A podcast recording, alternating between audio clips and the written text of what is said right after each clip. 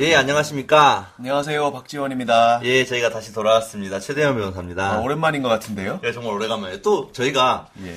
지난해도 그랬지만 한 주를 걸렀어요. 아, 또. 그때 가족의 달 때문에 연휴가 있어서 예. 저희가 녹화를 아, 녹음을 못하는 그런 상황이 있었죠. 예, 그런 불가피한 상황들이 자꾸 발생을 해서 네. 여러분들이 정말 기다리고 있을 텐데 제 죄송한 마음을 금할 수가 없습니다. 그 사이에 뭐 막 시사 이슈나 이런 것도 많이 있었어요. 예, 사실 예. 법조계가 좀 시끌시끌했었는데 법조계라기보다는 약간 이상한 이슈였죠. 뭐 예. 그거는 여기서 저희가 언급할 수 있는 주제는 아닐 수도 있지만 예. 뭐 법적 브로커라는 예. 그런 부분들로도 굉장히 큰 이슈가 있었고 전 김영란법이라든지 그런 것도 조금 주, 사람들이 관심을 많이 갖는 주제인 것 같아서 예. 언제 한번 헌가소나 조문남에서 김영란법에 대해 다뤄보는 것도 좋을 것 같습니다. 예, 저희도 그, 그 부분도 굉장히 의미 있게 저희 헌가소 주제일 수도 있지만 사실 조문남 주제일 수도 있거든요. 이게 네. 법이기도 하고 또 헌법 이슈가 있다는 것이 이게 헌법재판소의 위헌 심사가 지금 진행 중입니다. 조만간에 판단이 이루어질 것 같은데 저는 그 판단을 보고 나서 한번 주제를 참을까 싶었는데 그건 또 박재현 변호사님의 타이밍이 다를 수가 있으니까. 아, 현재 결정문이 나오면 훨씬 더 저번처럼 성매매 처벌법처럼 예. 심도 있게 이제 해부를 해볼 수 있겠죠. 예, 굉장히 많은 그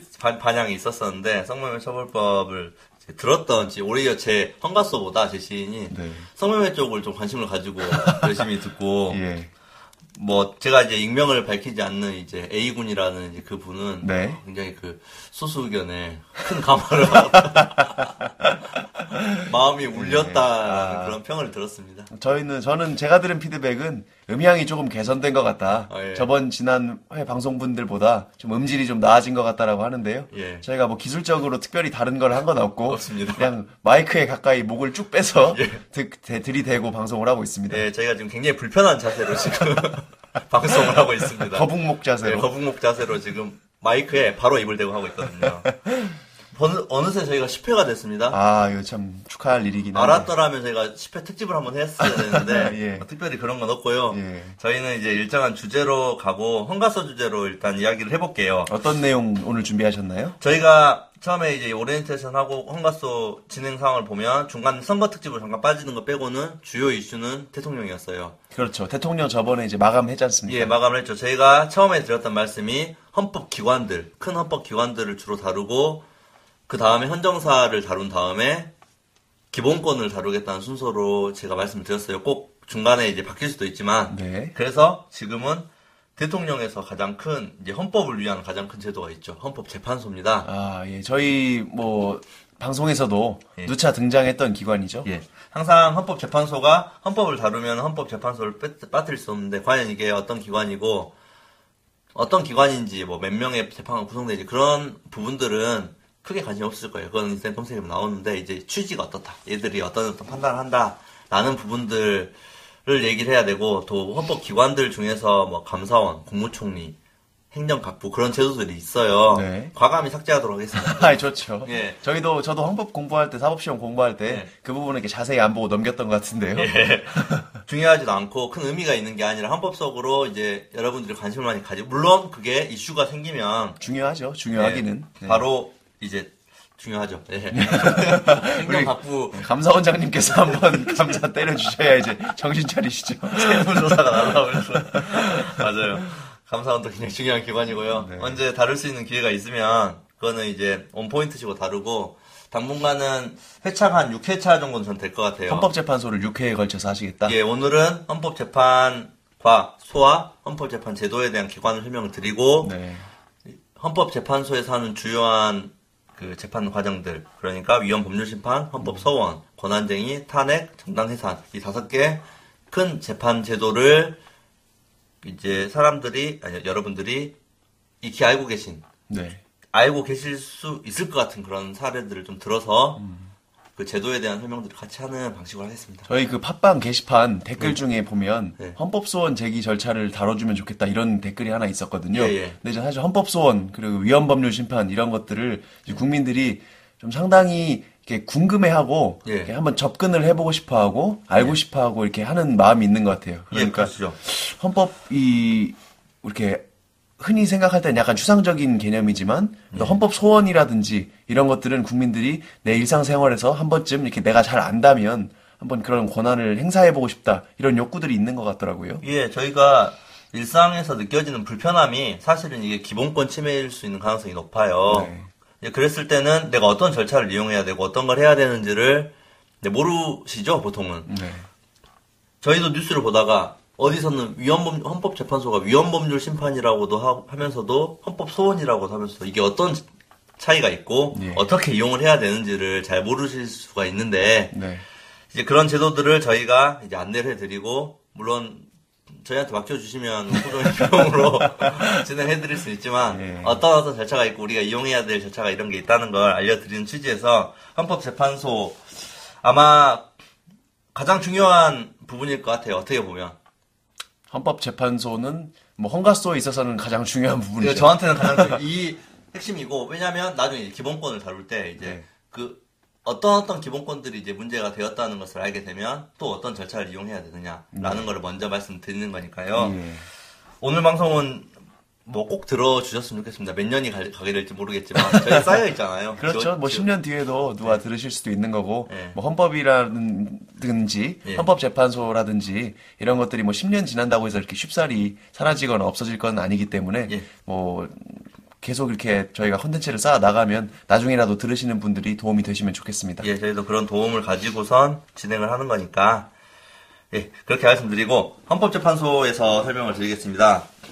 헌법재판소, 우리나라 헌법재판소의 가장 큰 특징이라고 하면 이제 가장 큰 특징이라고 하면 소위 말해서 우리 어려운 말 한번 쓸게요. 예. 구체적 규범, 통제라는 단어가 헌법재판소를 상징하는 가장 큰 제도적 특징입니다. 구체적, 규범, 통제. 예. 반대되는 말로는 추상적이겠죠. 그렇죠. 구체적의 반대의 추상적의 추상적, 규범, 통제라는 말이 있는데 네. 우리 헌법재판소는 내 기본권, 국민의 기본권이 아니면 국가기관의 권한이 침해, 직접적인 침해가 된 어떤 사건을 가지고서야 네.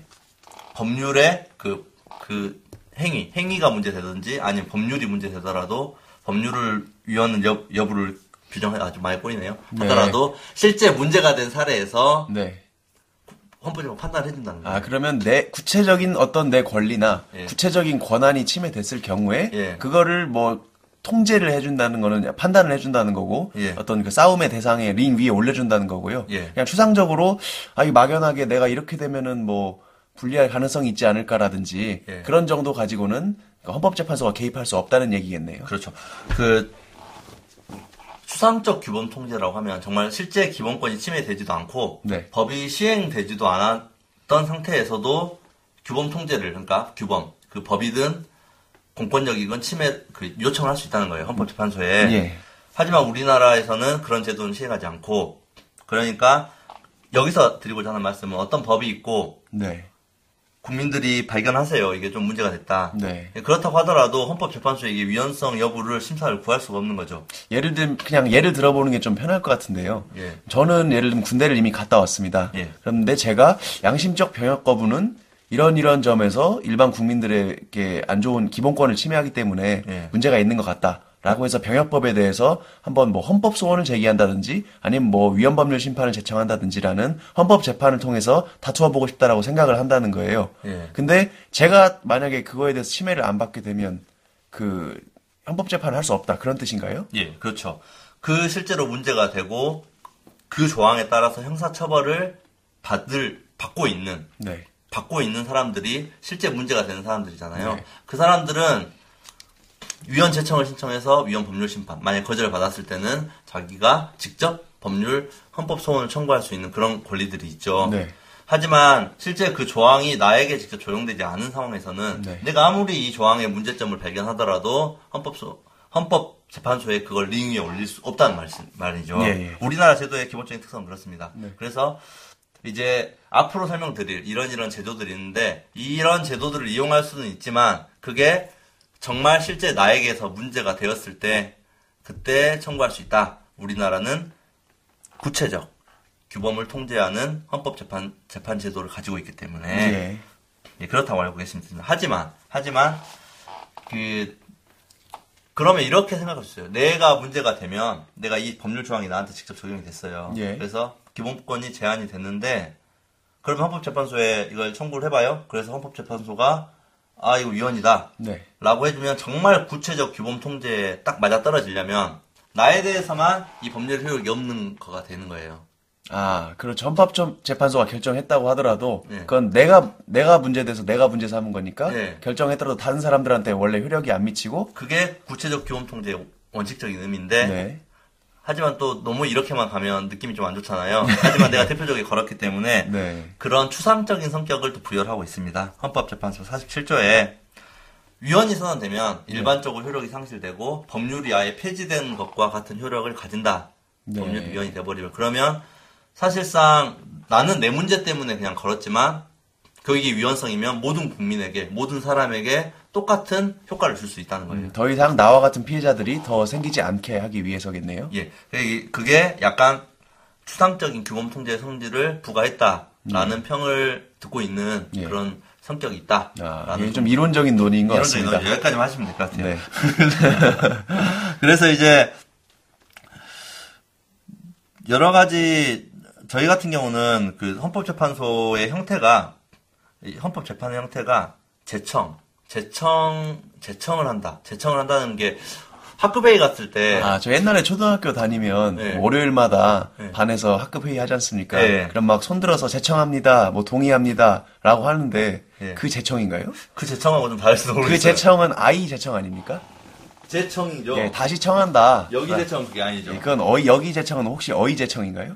제 제기하는 걸 청구한다는 거예요. 네, 그럼 어이, 어이 재청이죠. 어이죠. 그러니까 제가 이 법률 조항으로 재판을 받고 있어요. 이 예. 법률 조항이 쟁점이 돼서 재판을 받고 있는데 이 법률 조항이 내 기본권을 굉장히 침해를 하고 있거나 위헌성 다른 이유로 위헌성이 있고 그 위헌성 때문에 이 재판의 결과가 달라질 것 같아요. 네. 그러면 판사님한테 내 재판을 받는 지방법원 판사님한테 지방법원인데 어디 법원인데 판사님한테 요청을 하는 거죠. 음. 헌법재판소에 이 조항 좀 좀 올려주십시오. 올려달라. 네, 재청. 청하는 거죠. 네, 제기하는 걸 청하는 거죠. 네. 헌법재판소에 이 내 우리의 지금 사건에 관련된 이 법률 조항이 위헌인지 어떤지를 판단하게끔 판사님이 네. 좀 올려주십시오. 예. 왜냐하면 이 조항이 지금 우리 사건에 직접 적용이 되고요. 그리고 이 법률 조항의 위헌 여부에 따라서 우리 사건에 제 승패소 아니면 형, 형법이라고 하면 유죄와 무죄 아니면 더 큰 형을 받냐 어쨌든 뭔가 결론이 달라질 수 있으니까 올려주십시오 라는 네. 게 재청이에요. 아 그럼 두 다리를 걸치는 거네요. 우리가 헌법재판소에 곧바로 재청하는 게 아니고 네. 우리는 법원에 재청해달라고 신청을 하는 것뿐이네요. 그렇죠. 법원이 헌법재판소에 재청을 하는 거고요. 네. 근데 법원이 뭐 다 들어줄 의무는 없는 거예요. 네. 판사가 보기에, 법관님이 보기에도 판단해서, 어, 이게 좀 위헌성이 있어 보이는데? 라고 생각을 했었을 때는, 뭐, 재청에 요구해서 이제 위헌 심판을 청구하는 거죠. 네. 청구를 하는 거예요. 청구를 요구하는 거였죠, 우리는. 네. 하지만, 안 했을 경우에, 그러면 그냥 입 닥치고 있어라. 음. 그건 아니죠. 또 한 가지, 불복형의 위헌 법률 심판이 있습니다. 네. 거절 당했을 때는, 이제 거절 당한 게 확실해지면 네. 직접 그 조항을 헌법재판소에 스스로 올려라 네. 라는 헌법 소원이죠. 네. 이런 이제 불복형 헌법재판을 우리도 같이 예정해 두고 있고요. 불복. 예. 처음에 우리 헌법재판은 딱 일 심수잖아요. 예. 하지만 헌법재판을 시작하면 하는 것도 판사의 결정에 불복, 어, 나는 이것을 반대한다, 불복한다라는 의미로 헌법 소원을 올리는 그런 유의 청구 유형도 있습니다. 그 들으시는 분들이 좀 뭐 용어 때문에 많이 헷갈릴 것 같아요. 네. 어떨 때는 헌법 소원이라고 하고, 네. 어떨 때는 위헌 법률 심판이라고 하고, 네. 어떨 때는 위헌 법률 심판 재청 또는 위헌 법률 심판 재청 신청 이런 말도 있고요. 네. 또 헌법 소원과 위헌 법률 심판이랑 애매하게 어떤 데는 위헌 소원이라고도 하기도 하고, 그래서 하죠. 그 부분들을 좀 이렇게 명확하게 구분을 안 해주시면 듣는 분들이 좀 헷갈리실 것 같습니다. 근데 하긴 지금 저는 이 시간에 하려고 하지 않았지만 네. 저희가 처음에 말씀드린 건, 거는 위헌 법률 심판은 네. 처음에 말씀드린 재청형입니다.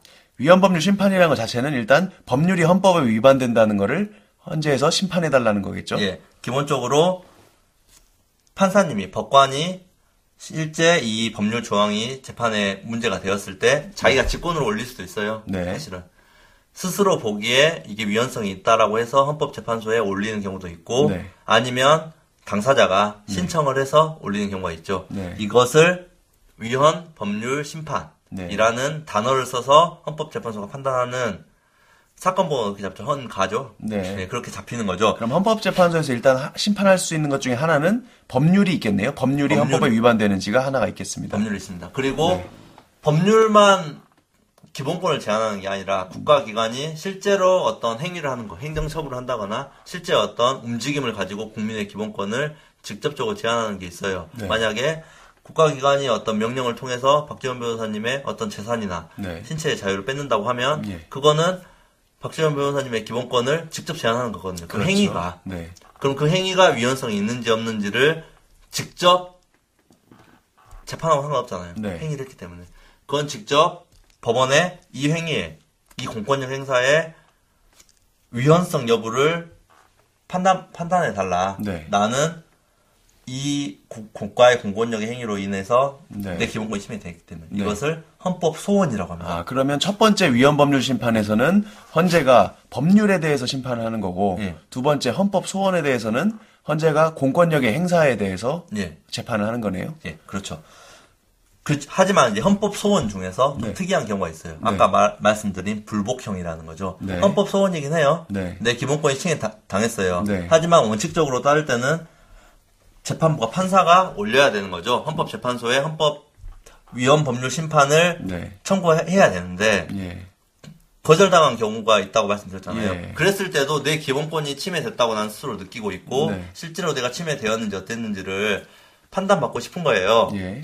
그랬을 때는 헌법소원의 형태로 직접 헌법재판소에 청구를 할 수 있는 거예요. 아, 그럼 헌법소원은 또 두 가지로 나눠지는 거예요. 헌법소원이 두 가지로 나눠집니다. 헌법소원은 첫 번째 헌법소원은 일반적인 공권력의 행사에 대한 네. 헌법소원이고 두 번째 유형의 헌법소원은 우리가 먼저 법원에다가 위헌법률 심판 재청 신청을 했는데 예. 법원에서 안 받아줬을 때 예. 곧바로 헌재에다가 이 법률의 위헌성을 심판해 주세요라고 올리는 불복형 헌법 소원이 있는 거네요. 예, 그럴 수 있어. 어, 어 머리가 굉장히 좋으시네요. 아, 이거를 정리를 이걸 똑바로 해드리지를 않으면 가끔 예. 이렇게 헷갈려하실 것 같아서. 예. 그래서 불복형 불복형이라고 말씀드린 것도 사실 헌법 소원인 거죠. 네. 헌법 소원인데 법률안에 대해서 내가 헌법 소원을 하고 싶다. 네. 법률에 대해서 헌법 소원을 하고 싶다고 했을 때는.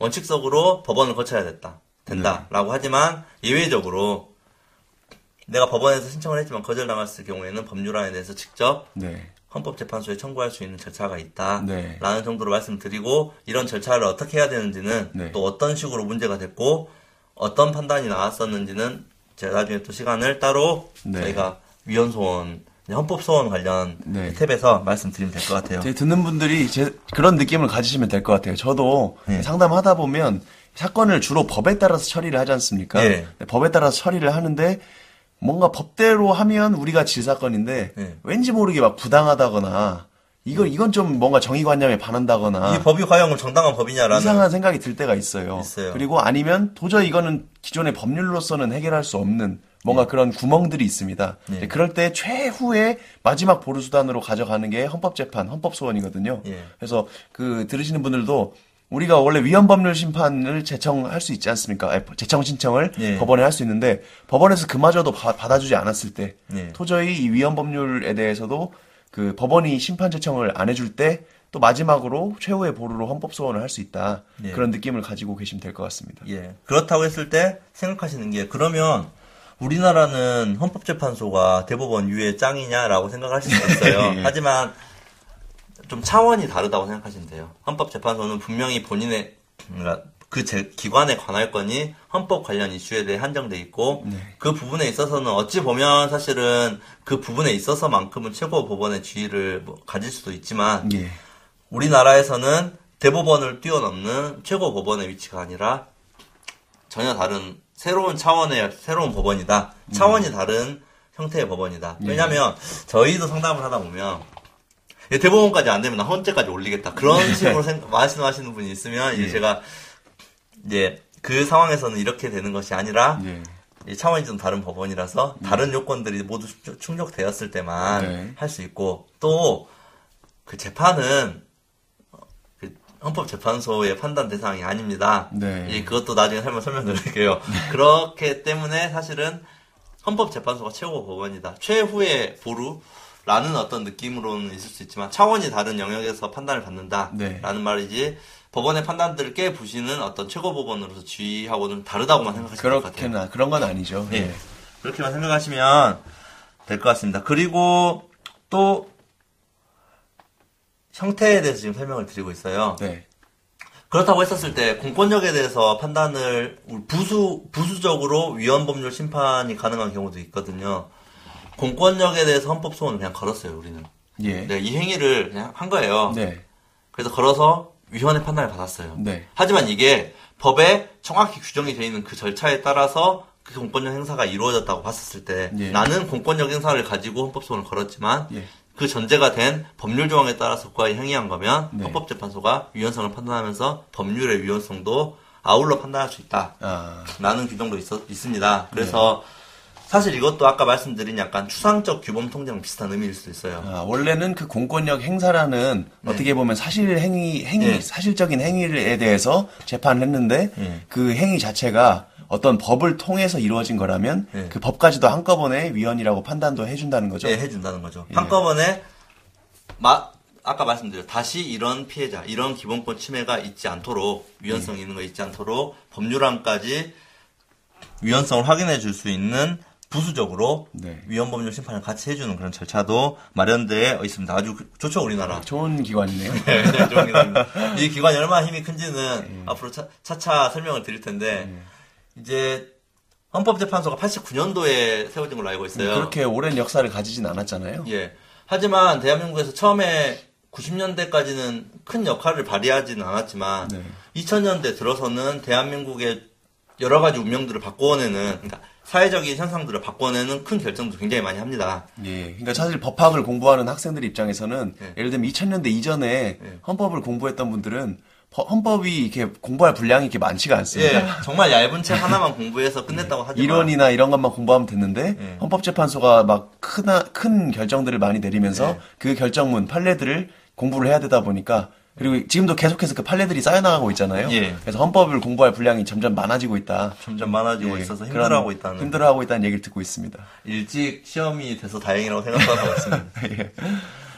그래서 그냥 말씀드리면 헌법재판소가 대한민국 사회에 큰 영향을 많이 미치는 결정도 많이 했어요. 그 탄핵 심판도 마찬가지였지만 네.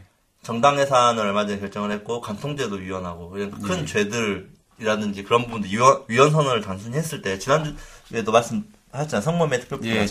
지난주 성매매 처벌법도 그랬고 아까 초미에 말씀드렸던 뭐 김영란법도 조만간 판단이 될 것이고요. 그러니까 국민들이 보기에는 사실상 헌법재판소가 최고법원이 아니냐라는 생각을 할 수밖에 없는 이슈가 거예요. 이슈가 되는 사건들을 많이 다루니까요. 네, 대한민국의 사회 분위기라든지 헌법재판소에서 위헌을 그냥 선언시켜버리면 예. 국회의원들이 민주적 정당성을 가지고 일껏 만들어놓은 법을 날려버릴 수 있다는 거거든요. 국민들이 느끼기에 그런 걸 많이 체감했던 때가 예를 들면 뭐 그 행정수도 이전에 위헌, 대해서 예. 위헌도 나왔었고요. 예. 뭐 대통령 탄핵 관수원법이었죠. 그것도 예. 한번 다룰 일이. 예. 아무튼 여러 가지 이슈가 되는 사안들에 있어서 예. 헌재가 상당히 좀 영향력이 크고 예. 파급력이 큰 판단들을 했던 건 사실인 것 같습니다. 예. 그 현재 대한민국의 가치관이 어떤 건지도 파악을 할 수 있고요. 그런 부분들이 좀 있다는 것만 알고 계시고 이제 헌법재판소라는 기본적인 구조가 네. 아홉 명의 재판관으로 유지가 되어 계시고요. 아, 뭐 오 대 사, 뭐 육 대 삼 이런 거 들어봤죠. 네, 아홉 명의 네. 재판부가 유지가 되시고, 사실은 삼 삼 삼으로 나눠서 뽑죠. 예. 삼 삼 삼으로 나눠서 뽑으면 대통령이 세 명 뽑고요. 네. 국회에서 세 명 뽑고, 네.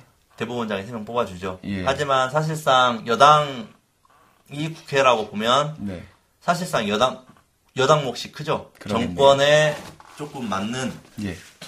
정권의 가치관에 좀 맞는 재판관이 뽑힐 확률이 좀 높죠. 그러면 육 대 삼으로 결정이 날 수, 날 가능성이 많다는 건가요? 보통 그렇죠. 만약에 정권. 하지만 여기에 대한 제재 조치로 임기가 똑같진 않아요. 네. 그래서 박근혜 대통령 같은 경우는 이번 임기 내에 헌법재판관을 두 명을 뽑을 수 있다라는 얘기를 처음에도 한 것처럼 육 년이죠? 네. 육 년이라서 대통령 임기는 오 년이죠. 겹치지 네. 않기 때문에 어떤 대통령 같은 경우는 헌법재판관을 거의 못 뽑고 나가시는 분도 계실 수도 있어요. 그러겠네요. 극단적인 상황으로 가정했을 네. 때. 하지만 보통은 한두 분 정도 교체를 할 수 있는 상황이 되니까 그렇게 조금 독립성을 유지하고 예. 하지만 이런 생각 있죠. 헌법재판소가 어떻게 국회 의원들이 만든 법들을 다 깨부셔버릴 수 있, 있느냐라는 네. 부분들의 쟁점은 나중에 제가 위헌법률 심판하면서 한번 설명을 한번 드릴게요. 예.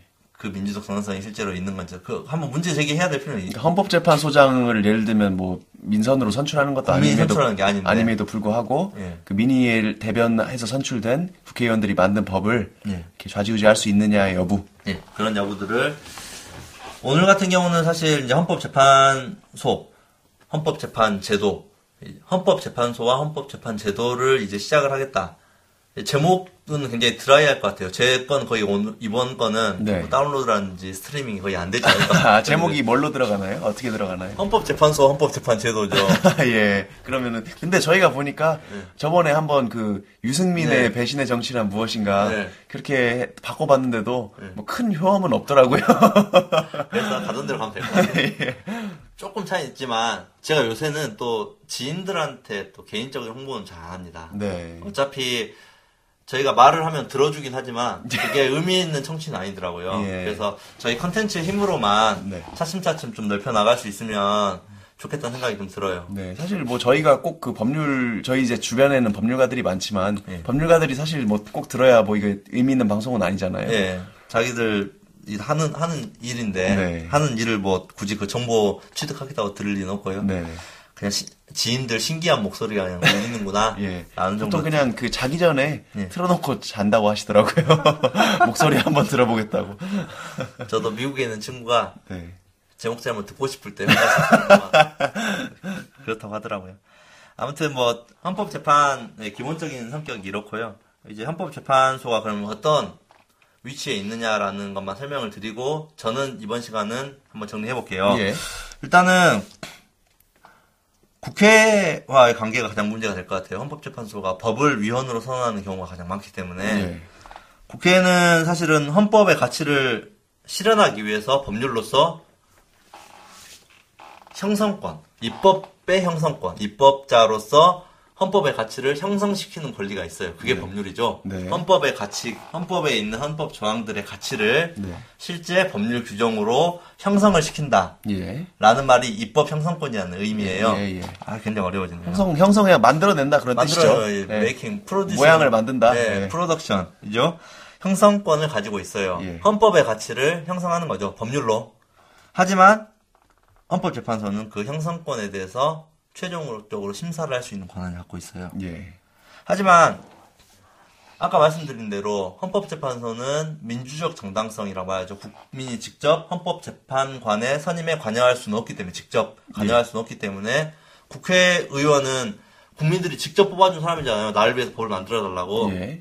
그러니까 최대한 존중을 해야 된다는 관점으로 사실은 법률안을 대하고는 있어요. 아, 그럼 입법자의 일정 부분 재량을 최대한 인정한다. 최대한 인정한다. 예. 그런 취지의 여러 가지 제도들이 나중에 한번 말씀을 드릴 텐데 한정 위헌, 한정 합헌이라는 판단들이 있어요. 법에 네. 분명히 정해져 있진 않지만 네. 헌법재판소가 그렇게 판단을 해요. 예. 법률안을 그냥 다 날려버리고 위헌이다. 너는 아웃, 없애버려라고 하는 게 아니라 이런 한도 내에서만 위헌이라는 예. 거죠. 어떤 어떻게 해석되는 한 합헌이다. 어떻게 어떻게 해석되는 한 위헌이다. 네. 이렇게 범위를 좀 사실 이게 더 심대하게 침해한다는 얘기도 있지만 예. 헌법재판소 입장에서는 가급적이면 국회의 권위를 존중하는 거네요. 예, 법률안을 살려주고 네. 위헌으로 해석될 수 있는 여지만 이렇게 제한을 해놓, 해놓는다는 예. 그런 의미로만 이제 존중을 해주겠다는 네. 그런 취지가 있고 또 주로 이제 평등권, 평등권이 문제가 됐을 때, 네. 우리 법상은 평등권은 어떠한 조건으로, 뭐, 신분, 성별, 차별을 어떠한 것도 하지 말아야 된다. 동일한 것은 동일하게 취급하고, 예. 다른 것은 다르게 취급해야 된다는 기본적인 원칙이 있지만, 예. 헌법재판소가 평등권 위배 여부를 최종적으로 판단할 때는, 예. 자의 금지 원칙 여부를 가지고 판단해요. 자의 금지 원칙. 예. 입법자가, 자의적으로, 자의적이란 말은 지들 마음대로, 네.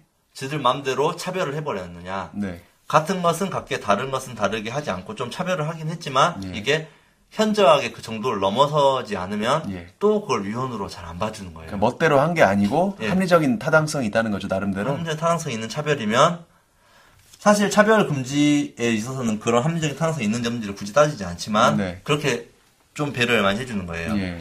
그리고 보통 국가가 보호해야 되는 거야. 인간, 인간 같은 생활, 인간, 인간다운 생활. 인간다운 생활. 인간다운 생활을 한다거나 국가가 국민을 보호해줘야 된다는 그런 국가의 보호, 예. 국가가 보살핌을 네. 제대로 입법으로 보살, 잘 보살폈느냐, 보살피지 않았느냐를 판단할 때도 네. 헌법재판소는 최소 보호, 최소 보호 의무를 지켰는지 안 지켰는지. 아, 충분히 다 보호해, 보호해주지 않으면 위헌을 선언해도 될 건데, 예. 국가, 입법자가 또 이런저런 상황으로도 국가 재정도 있고, 예. 여러 가지 뭐 제한 조건 때문에 그만큼 보호를 못 해줬을 수도 있잖아요. 네. 그러니까 헌법재판소는 최소한의 보호만은 지키고 있냐. 예. 이걸 지키고 있으면 그건 위헌이 아니다. 네. 제가 뭐 소위 말해서 국민기초생활수급자라고 했을 때 네. 내가 생각하기에는 월 팔십만 원 정도는 받아야 인간다운 생활을 최저로 할 수 있을 것 같다. 있을 것 같은데 국가는 그만큼 못 준단 말이에요. 돈이 없으니까요. 예. 그랬을 때 그 행위 가지고 헌법재판소에 걸 수는 있는 거예요. 예. 하지만 헌법재판소는 그렇게는 안 나가겠죠. 예. 최소한의 보호를 해줬느냐 주지 않았느냐를 가지고 판단하고 그게 저는 명확히 기억나지 않지만 그 부분이 이슈가 돼서 예. 한번 판단이 이루어진 것도 있었던 것 같아요. 아, 뭐 입법 부작위에 대한 판단이었나요? 약간 그, 입법 부작위죠. 예, 어떤 법률을 국가에서 만들어서 보호를 해줘야 되는데 뭐 충분히 보호해주지 않았다 이런 거에 대한 판단이었나 보네요. 예. 제가 들어본 최소 보호 의무 위반은 음. 기억하실지 모르겠는데 지난화에 성매매 처벌법 결정 이유 중에 한번 나왔었어요.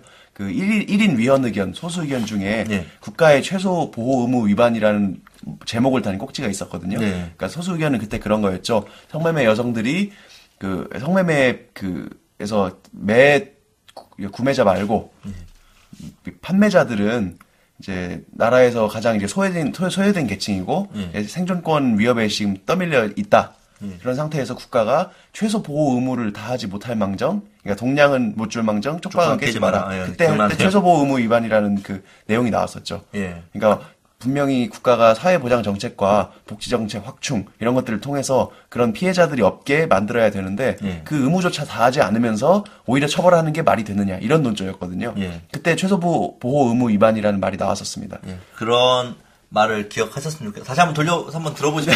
예. 몇 편이 나왔나? 일 편, 삼 편이겠죠, 거의? 모르겠습니다. 구 다시 이 편인 것 같은데요. 구 다시 이 편인가 삼 편인가. 그 입법 부작위를 말씀드렸을 때 아까 말한 대로 제가 방금 예를 들었을 때, 그, 뭐였죠? 기초생활수급은 예. 부작위라고 하지만 사실은 부진정일 수도, 아, 뭐지, 이제, 그쵸? 예. 입법은 그러니까 있었어요? 기초생활수급자를, 그 제도를 만들고 예. 돈을 주기까지는 됐잖아요. 주는 예. 데까지는 이미 입법을 했으니까요. 충분히 안 줬다. 예. 충분히 주는 법을 만들지 않았다. 예. 그런, 그런, 이게 사실은 아예 법이 없는 거랑, 예. 그만큼 충분하게 만들지 않았던 거랑은 또 쟁점이, 이제, 느낌이 달라가지고. 예, 법학 이론에서는 진정 입법 부작위와 부진정 입법 부작위로 나뉩니다. 네, 나눠서, 아, 이걸 이렇게 설명을 나중에 네. 다 드릴 수 있는, 저 이렇게 하면 헌법 아예 강의가 되는 거죠. 아, 예. 그래서 어떻게 설명을 드려야 될지는 좀 고민을 많이 해볼게요. 아무튼, 왜 제가 이런 말씀 드렸냐면, 어, 이 법이 있고 준다고 했는데 왜 부작위라고 하는 거지? 왜 부작위라는 건 안 했다는 거잖아요. 네. 그렇게 생각하시는 부분이 있으니까 제가 첨언을 좀 드렸고, 그, 입법 부작위에 있어서도 헌법재판소는 굉장히 굉장히 넓게 네. 굉장히 똘레랑스 관용적으로 봐줍니다. 국회의원들에게 관용적이라는 거죠? 네. 그 법령에 명시적으로 입법 위임을 해놨거나 네. 해석상 구, 그 법의 해석상 구체적 기본권이 국민에게 발생을 해버려가지고 네. 바로 입법을 해야 될 것 같은 의무가 바로 발생했었을 때만 네. 입법 부작위가 위헌이 되는 거예요. 예. 예를 들면 어떤 법에서 이런 이런 피해 사건 피해자들에게 대해서는 배상을 해줘라, 예. 배상을 해주는 법을 만들어라라고 예. 위임을 했는데 십 년 동안 국회의원들이 안 법을 안 만든다든지 예. 이런 경우는 좀 문제가 되겠죠. 그랬을 때는 입법 부작위가 위헌이 되는데 네. 보통 한 것 어떤 행위 실제 보이는 행위에 대해서는 판단을 하지만 네. 국회의원이 뭔가 입법을 안 했다는 것이 국민의 기본권을 침해했느냐, 침해하지 않았느냐.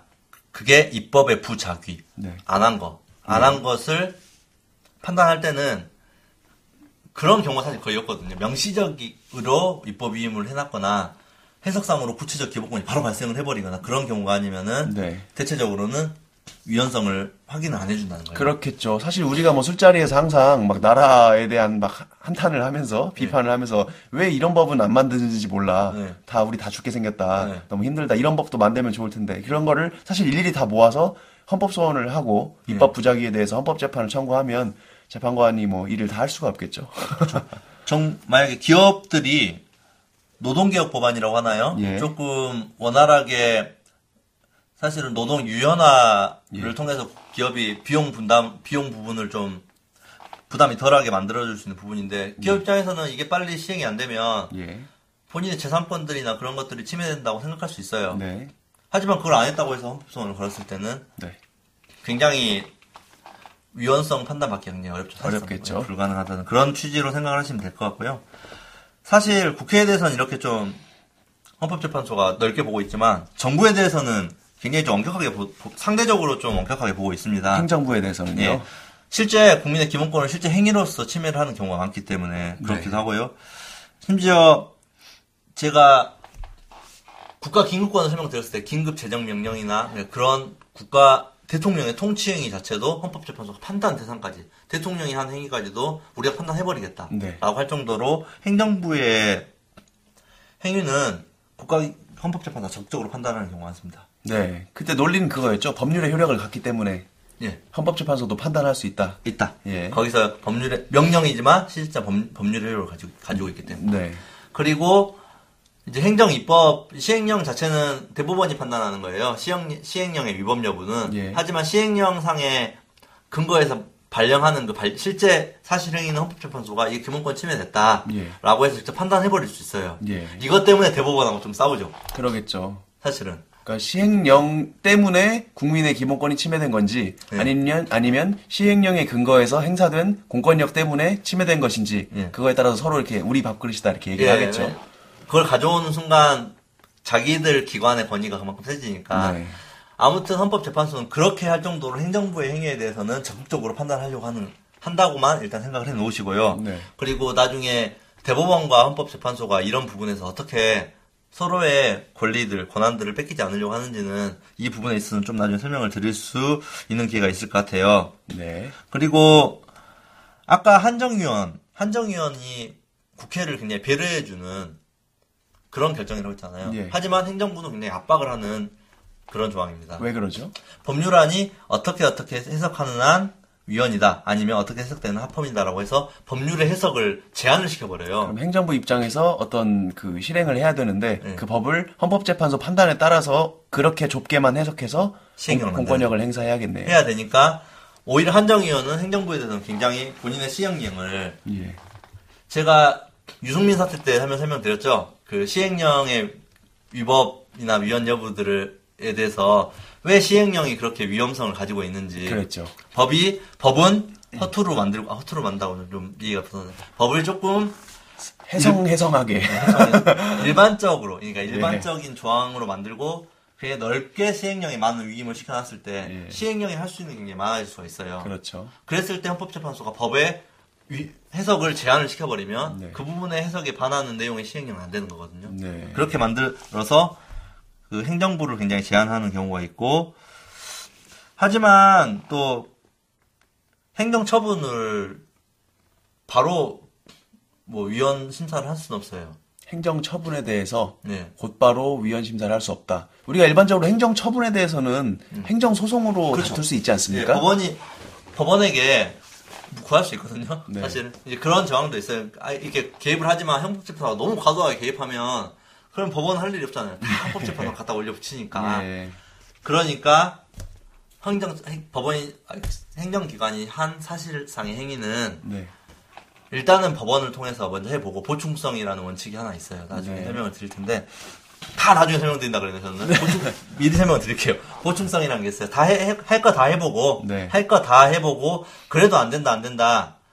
라고 했었을 때 헌법재판소에 올려라. 다른 방법으로 더 이상 구제받을 수 없을 때. 없거나 다른 방법을 아예 쓸 수가 없는 그런 상황에서 예. 그런 보충성 헌법소원의 요건이 있기 때문에 그 보충성의 요건은 어차피 헌법소원 때 제가 설명을 드려야 되는데 네. 아무튼 행정기관의 행위에 대해서는 헌법재판소는 적극적으로 개입을 하는 상대적으로 네. 그 국회에 비해서 적극적으로 개입을 하지만 이렇게 보충성의 제한으로 헌법재판소의 과도한 개입을 제한하는 그런 조항이 있다. 쉽게 말하면 법원에 가지고 갈 수 있는 거는 법원에, 법원에 해라. 네. 법원에 못 갈, 법원에서 구제 못 받는 것만 헌법재판소로 와라. 예. 이렇게 쉽게 말해도 되겠네요. 예, 그렇게 쉽게 하는 거죠. 예. 네. 그래서 국가기관이 뭐 어떤 행정처벌을 내렸는데, 아, 이거 나 이거 기분 나쁘고 기본권을 침해했는데 헌법재판소 올리겠다라고 가져오셔도 보통의 이제 법률 전문가들은 일단은 법원의 행정소송 또는 행정심판 그런 절차들을 먼저 이용해 보시는 것이 좋을 것이다. 라고 네. 아마 조언을 들으실 수는 있을 겁니다. 네. 그리고 행, 국가기관을 정부에 대해서 제한하는 큰 헌법재판소의 권한 중 하나가 권한쟁의 심판이 하나 있어요. 예, 이거는 뭐 뉴스에서나 보지 실제로 저희가 사건으로 뭐 접할 일은 별로 없을 것 같은데요. 예, 그래서 권한쟁의는 일반 그 시민분들이 거의 대부분 관심도 없고 별로 관심이 없을 거예요. 네.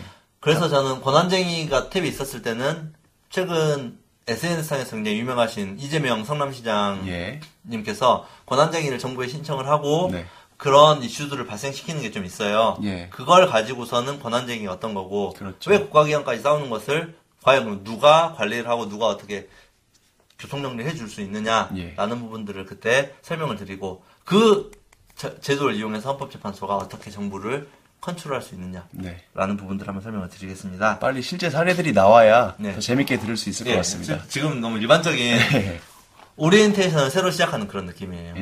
예. 그리고 마지막으로 법원과의 관계는 아까 설명을 드렸는데 헌법재판소의 법원은 굉장히 독립적인 관계로 대한민국 헌법에 예정되어 있고 왜냐하면 법원이 관할하는 사건들, 헌법재판소가 관할하는 사건들이 분명히 구분이 되어 있습니다. 예. 근데 서로 이것도 내 거고 이것도 내 거고 하는 그레이 영역에 있는 사건들이 있거든요. 예. 그 부분에 대한 다툼으로 법원과 헌법재판소가 좀 알력다툼하고 있다. 이 알력다툼은 나중에 어떤 영역인지 한번 제가 설명을 드릴 거고요. 예.